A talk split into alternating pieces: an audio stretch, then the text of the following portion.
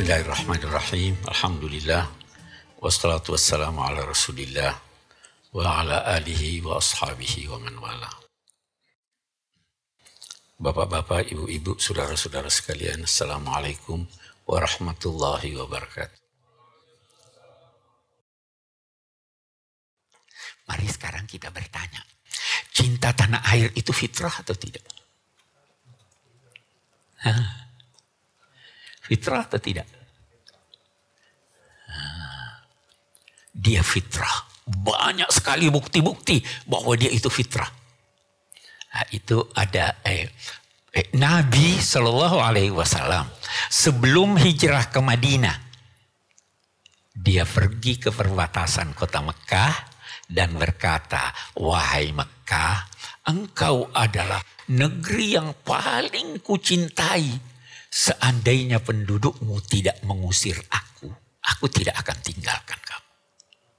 Cinta Itu ada penyair masa lalu, Abu Tamam, bagus syairnya. Dia katakan begini.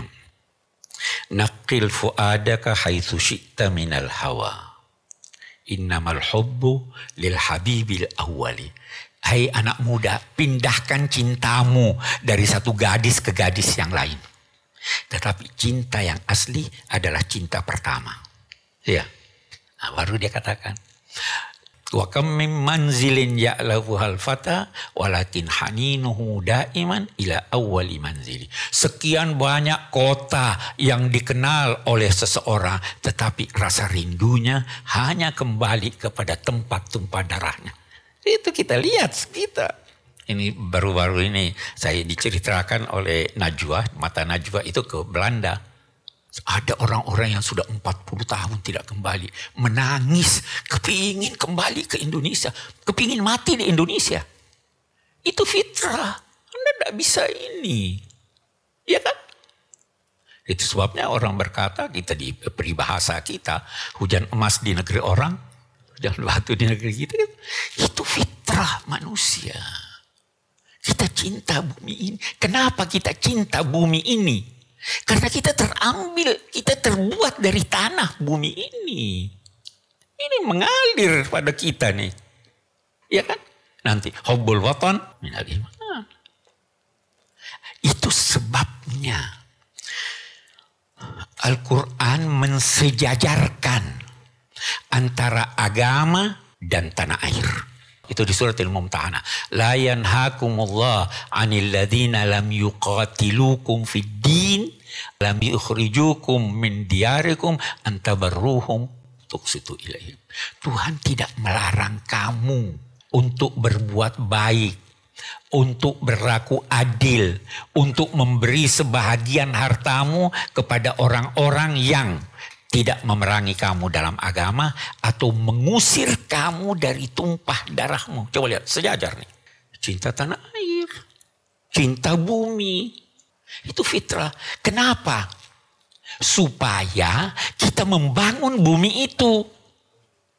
Kan kita disuruh menjadi khalifah. Kita bangun bumi itu. Nah sekarang timbul persoalan.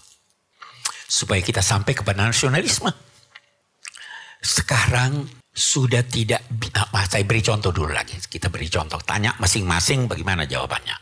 Kalau Anda ada di tengah hutan, tidak ada manusia. Kepingin tidak ketemu orang? Kepingin. Bagus. Kalau Anda keluar negeri, banyak orang.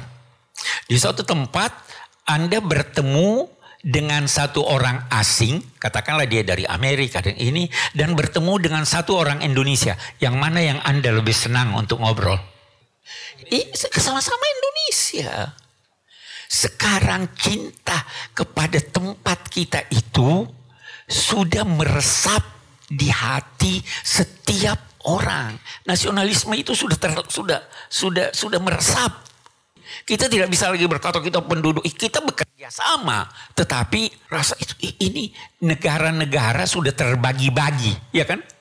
Yang asal usulnya satu pun kalau negaranya sudah terbagi itu dia pasti akan lebih eh, tenang dengan yang senegara dengan dia. Orang Arab, ah, kita lihat orang Arab. Satu dari Yaman, satu dari Syria. Yang mana? Kalau dia ketemu dengan orang Yaman, ketemu dengan orang Yaman akan lebih akrab dia. Jadi faham kebangsaan itu sudah sangat meresap. Orang sudah tidak melihat lagi dia suku, dia ini, dia ini karena paham kebangsaan. Sehingga dalam konteks membangun negara, membangun tumpah, eh, tumpah darah itu kita harus bekerja sama. Harus bekerja sama. Karena kita ingin membangun sebagai khalifah. Tidak usah lihat bahwa oh ini Kristen, ini, ini. Selama tujuannya sama.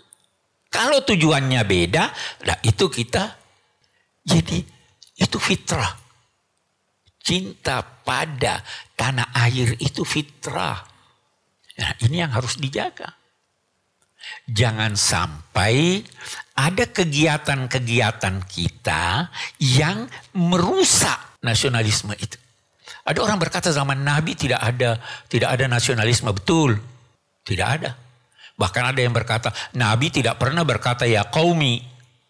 Tapi selalu berkata ya ayuhan nas ya. Saya berkatakan tidak, saya pernah lakukan penelitian tentang itu. Nabi pernah berkata qaumi. Baca itu di surat Al-Furqan. Inna qaumi ittakhadu hadzal qur'ana mahjura. Ya kan kaum. Ada itu. Ketika di piagam Madinah, itu piagam yang menggambarkan eh, kesatuan eh, anggota masyarakat dengan berbagai suku dan agama, ya kan? Eh, jadi itu fitrah. Fitrah itu. Jangan sampai merusak fitrah itu.